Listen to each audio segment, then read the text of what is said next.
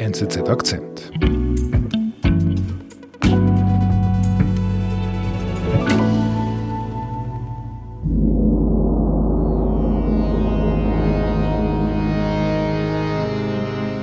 Wir sind Mitte Januar ähm, in einem kleinen Dorf im Kanton Aargau. Das Dorf heißt Egiswil, hat 1300 Einwohner. Wir sind mitten im Lockdown. Die ganze Schweiz ist eigentlich heruntergefahren. Es gibt soweit keine Veranstaltungen, die stattfinden dürfen. Aber im Yoga-Atelier von David Scherwe ähm, versammeln sich vier Kursteilnehmer und der Yogalehrer David Scherwe und praktizieren zusammen Yoga in einem sehr schönen Raum mit Blick auf Felder und Wiesen. Also die Stunde beginnt mitten im Lockdown. Mitten im Lockdown, ja.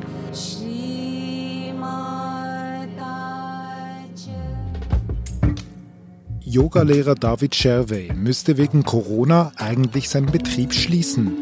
Doch er weigert sich, denn Yoga sei etwas Heiliges und damit erlaubt.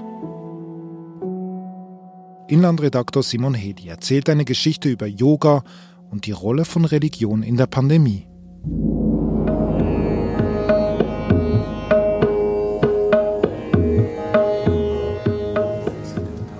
Was ist David Scherwe für ein, für ein Typ? Er praktiziert seit 30 Jahren Yoga, ist sehr spirituell ausgerichtet, vielleicht könnte man sagen auch ein bisschen esoterisch. Also er scheint quasi zu brennen für Yoga. Also er macht das nicht, wenn ich dich richtig verstehe, er macht das nicht aus äh, Lifestyle-Gründen oder so. Nein, für ihn ist das wirklich ein, ein extrem wichtiger Teil seines Lebens, ähm, ein, eine Art Transzendenzerfahrung, seine Verbindung zum Göttlichen, wie er das nennt. Da geht es um weit mehr als um Fitness. Also die Stunde beginnt und dann was passiert? Dann fährt plötzlich die Polizei vor und sagt Herrn Scherwe, dass diese Stunde nicht stattfinden dürfe. Er müsse sofort aufhören. Darf nicht stattfinden. Warum? Unser Land ist stark, wenn wir gemeinsam handeln. Es braucht jetzt die ganze Schweiz. Der Bundesrat, die Schweizer Regierung hat entschieden, dass ähm, alles, was in Richtung Fitness oder Sport geht, ähm, verboten ist. Freizeit- und Sportbetriebe werden geschlossen. Dazu gehören nach Interpretation der Regierung auch Tanzveranstaltungen oder eben Yoga. Und wie reagiert David Scherwe? Ja, Herr Scherwe nimmt das zur Kenntnis, sagt aber auch, dass er das nicht hinnehmen will und ähm, kündigt schon an, dass er weiter Yoga praktizieren werde. Weil er einfach diesen Sport braucht. Nein, weil aus seiner Sicht Yoga nicht Sport ist, sondern spirituelle Aktivität. ich persönlich habe das immer so wahrgenommen, Yoga als etwas sehr, also das wird bei mir im Fitnessstudio angeboten. Ja, Yoga hat in den letzten 20 Jahren einen, einen veritablen Boom erlebt ähm, und ein großer Teil davon ist natürlich Lifestyle, ist Fitness, körperliche Aktivität, vielleicht auch Gesundheitsprävention, aber äh, es gibt auch immer diesen Teil, der das vor allem spirituell denkt, quasi aus einem hinduistischen Gedankengut heraus. Ähm, das sind ja auch die Wurzeln des Yoga mhm. und David Scherwe gehört zu dieser Gruppe. Mhm. Also Simon, diese Geschichte spielt in der Schweiz Anfang Januar, mitten im Lockdown. Und der Mann, David Scherwe, hat sich bei dir gemeldet. Was möchte er denn erreichen, dieser David Scherwe? Ja, der Hintergrund ist ja, dass die Kirchen und andere religiösen Gemeinschaften, äh, staatlich anerkannten Gemeinschaften, ähm, weiterhin religiöse Veranstaltungen abhalten dürfen mit bis zu 50 Personen in der Schweiz. Und David Scherwe fühlt sich dadurch in seinem Glauben herabgesetzt, dass der Staat sagt, ja, die Kirchen dürfen das, die Juden dürfen das, die Muslime dürfen das, aber du darfst das nicht. Du, der Yoga betreibt, du bist nicht quasi staatlich anerkannt in deiner Spiritualität. Mhm. Also er möchte so behandelt werden wie quasi die klassischen Religionen in, bei uns in Europa. Ja, es geht um gleich lange Spieße. Er sagt, entweder schließt man alle Veranstaltungen oder man lässt es zu. Für alle. Was macht er denn? Er, er setzt seine Kurse jetzt fort und riskiert damit quasi den Clash mit der Staatsgewalt. Und sein Ziel ist, dass ein Gericht festhält, dass das, was er macht, ähm, spirituelle Tätigkeit ist und damit den gleichen Wert hat wie ein Gottesdienst bei den Christen oder bei den Muslimen. Jetzt hast du gesagt, eben, er hat sein Yoga-Studio im Kanton Aargau, das ist zwischen Zürich und Basel. Wie reagieren denn die Behörden im Kanton Aargau darauf? Ja, die Behörden haben eine sogenannte Verfügung erstellt und ihm klargemacht, dass es verboten ist, was er macht, dass er eine Buße riskiert und einen weiteren Polizeieinsatz. Und sie berufen sich dabei auf ein Bundesgerichtsurteil, das, das höchste Gericht der Schweiz, das sagt, es muss für andere erkennbar sein, dass das, was ich mache, Spiritualität ist. Es reicht nicht, dass ich selber sage, ich mache, ich mache etwas Spirituelles. Auf jeden Fall, Scherwe möchte es durchziehen und er zieht immer noch die Bußen in Kauf. Auch wenn die Aargauer jetzt so reagieren. Ja, ja, ja. Das wird ja auch keine exorbitant hohe Buße sein. Es geht ihm ja da ums Prinzip und es geht ihm vor allem darum, dass es auch wirklich vor Gericht landet, weil er sagt, wenn dann die nächste Pandemie kommt und irgendwann wieder die Frage des Lockdowns kommt, dann äh, soll Yoga nicht schlechter behandelt werden als äh, die Angebote anderer Religionsgemeinschaften. Wir sind gleich zurück. Die Welt, über die wir berichten, ist die Welt, in der wir leben. Wer alle Seiten einer Geschichte kennen will, wird nicht von allen gemocht. Und doch müssen wir unerschrocken das Unbequeme ansprechen. Journalismus. Punkt. NZZ.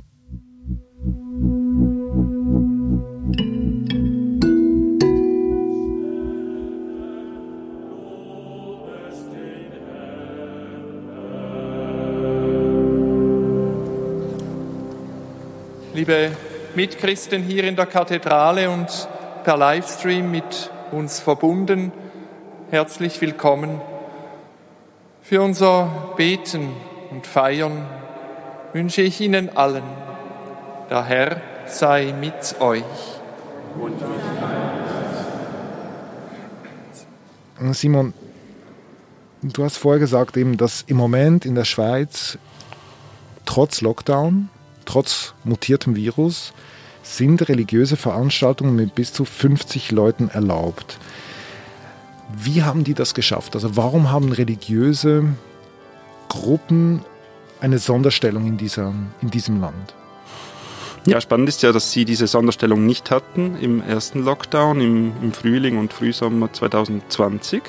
Da waren alle Kirchen geschlossen und die Kirchen mussten ausweichen auf Online-Gottesdienste. Die Kirchen haben damals schon sehr viel Druck gemacht auf die Regierung. Sie haben darauf gepocht, früher die Kirchen wieder öffnen zu dürfen, was ihnen dann eben auch gelungen ist auf Pfingsten hin. Sie waren da früher dran als andere Akteure der Gesellschaft. Und offenbar haben sie jetzt auch wieder ihren Einfluss geltend gemacht auf die Regierung bei diesem zweiten Lockdown, so dass die Regierung entschieden hat, dass die Kirchen dieses Privileg bekommen.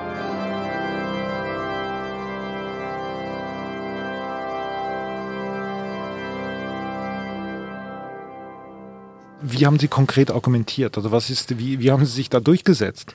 Es ist ja doch erstaunlich, diese Sonderstellung. Oder 50 und wir haben quasi privat nur fünf. Ähm, Sie argumentieren damit, dass das spirituelle Bedürfnis gerade in der Krise besonders groß ist und auch das Bedürfnis nach Gemeinschaft, der Transzendenzbezug, den die Kirchen bieten, den zum Beispiel ähm, ein Theater oder ein Fußballspiel nicht haben, sagen die Kirchenvertreter. Und das äh, ist in den Gottesdienst vorhanden und darum sei es besonders wichtig, dass diese Gottesdienste stattfinden dürfen. Du betreust ja dieses Thema jetzt für unsere Zeitung. Also nimmst du das wahr, dass im Moment in dieser Pandemie das Bedürfnis nach Halt, nach Spiritualität gestiegen ist? Ich kann das selber nicht beurteilen, aber ich halte es für sehr plausibel, dass das so ist, weil ähm, Religion spielt ja häufig dann eine wichtige Rolle, wenn Individuen oder auch eine ganze Gesellschaft in eine Krise gerät. Das stellen sich natürlich sehr essentielle Fragen und ja, ein Beleg dafür ähm, sind die Studien, die sagen, dass die Menschen vermehrt psychische Probleme bekommen jetzt in dieser in diesem Lockdown, in dieser Pandemie, jetzt natürlich auch noch in der in der dunklen Jahreszeit und da zeigt die Geschichte ja wunderschön auf, dass es dann immer wieder auch ein Bedürfnis ist, Trost zu finden, Halt zu finden in der Religion. Mhm. Es gibt auch Leute, die brauchen halt dann den Sport oder das Ausgehen in einer Bar oder das Treffen in einem Kino, ein Konzert, um diesen Ausgleich zu finden. Ja, natürlich, die Bedürfnisse sind sehr individuell. Ich würde das ja auch selber nicht ähm, herabstufen wollen. Ja, das ist halt so jetzt in dieser Pandemie. Ähm, wir haben Abgrenzungsschwierigkeiten. Die Regierung sagt, das ist erlaubt und das nicht. Und wenn man von den Bedürfnissen jedes Einzelnen ausgehen würde, dann könnte man wahrscheinlich keinen Lockdown machen. Dann würde das Leben mehr oder weniger so weiterlaufen wie gehabt. Und das ist halt leider nicht möglich zu sein. Aber einfach, um das jetzt nochmal festzuhalten, jetzt wo du das gesagt hast, auch nochmal mit den, mit den Bars, die Kirche erhält eine Sonderrolle, verglichen mit der Kultur, mit dem Sport. Ja, das ist definitiv so und das äh, ist ja auch äh, sehr interessant vor dem Hintergrund der Säkularisierung der Gesellschaft. Ähm, der Transzendenzbezug der meisten Menschen ist nicht mehr so stark wie früher schon. Und irgendwie ist das auch ein bisschen aus der Zeit gefallen, dieses Privileg, das die religiösen Gemeinschaften erhalten. Aber ähm, man muss schon sehen, dass äh, weiterhin etwa zwei Drittel der Bevölkerung Mitglieder sind in den Kirchen. Die Kirchen haben weiterhin Einfluss und sind ein, ein, wichtiger Akteur in der Gesellschaft. Und ich nehme an, der Bundesrat, die Regierung hat darauf eben Rücksicht genommen. Geht es auch für Deutschland? Ja, in Deutschland ist die Regelung so ähnlich wie in der Schweiz. Soweit ich weiß, gibt es keine Obergrenze wie in der Schweiz, sondern sie, das wird pragmatischer gehandhabt, wahrscheinlich sinnvoller. Ähm, man schaut an, wie groß die Kirche ist und äh, wie viele Leute Platz haben einer Kirche, ähnlich wie bei uns in den Supermärkten. Also man differenziert dann zwischen sehr großen und kleinen Kirchen und so sollte der Sicherheitsabstand eingehalten werden können, so dass eigentlich auch das Ansteckungsrisiko relativ gering ist. Aber der die Sonderrolle wird auch in Deutschland den Kirchen zugestanden. Ja, genau. Ist das berechtigt? Also wir haben jetzt hier eine Geschichte gehört von einem Yogalehrer aus dem Kanton Aargau, der sagt, das ist meine Religion, das ist mein Weg, äh, Antworten zu finden in diesen schwierigen Zeiten. Und jetzt haben wir quasi die Landeskirchen, die sagen, wir brauchen diese 50 Leute im, im, im Gotteshaus das ist, da stelle ich mir schwierig vor, da irgendwie einen richtigen Weg zu gehen. Ja, also ich finde, man, man muss da wahrscheinlich differenzieren. Die Frage, ob Gottesdienste legitim sind, ja, da, da kann man, ich glaube, mit gutem Gewissen sagen, ja, eben wegen diesen spirituellen Bedürfnissen der Menschen. Ich habe ja auch ein, ein eindrückliches Statement von einer Kirchenführerin gehört, die gesagt hat, ähm, es gibt Menschen, die einen einzigen sozialen Kontakt haben, einmal pro Woche, nämlich im Gottesdienst. Und wenn das mhm. wegfällt, dann ist es natürlich schon sehr schlimm für diese Person. Die, die Einsamkeit, die droht, das, das ist äh, ein großes Problem. Die andere Frage betrifft ja die Gleichbehandlung oder die Ungleichbehandlung von verschiedenen spirituellen Angeboten. Und da finde ich es persönlich schon problematisch, wenn man sagt, diese Spiritualität ist okay, staatlich sanktioniert und andere Formen von Spiritualität sind nicht okay. Und wenn man dann argumentiert, ja, in einer Yoga-Klasse, da, da, überwiegt das öffentliche Interesse nicht. Es gibt eine Ansteckungsgefahr, gerade in geschlossenen Räumen. Dann kann ich das zwar nachvollziehen aus Pandemieüberlegungen, aber ich finde es schwierig, wenn man dann eine Ungleichbehandlung macht, weil aus, mit denselben Gründen könnte man auch sagen, dann bleiben die Kirchen, die Synagogen, die Moscheen geschlossen.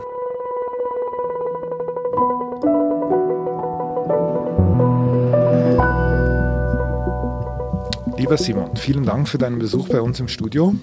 Gut, vielen Dank.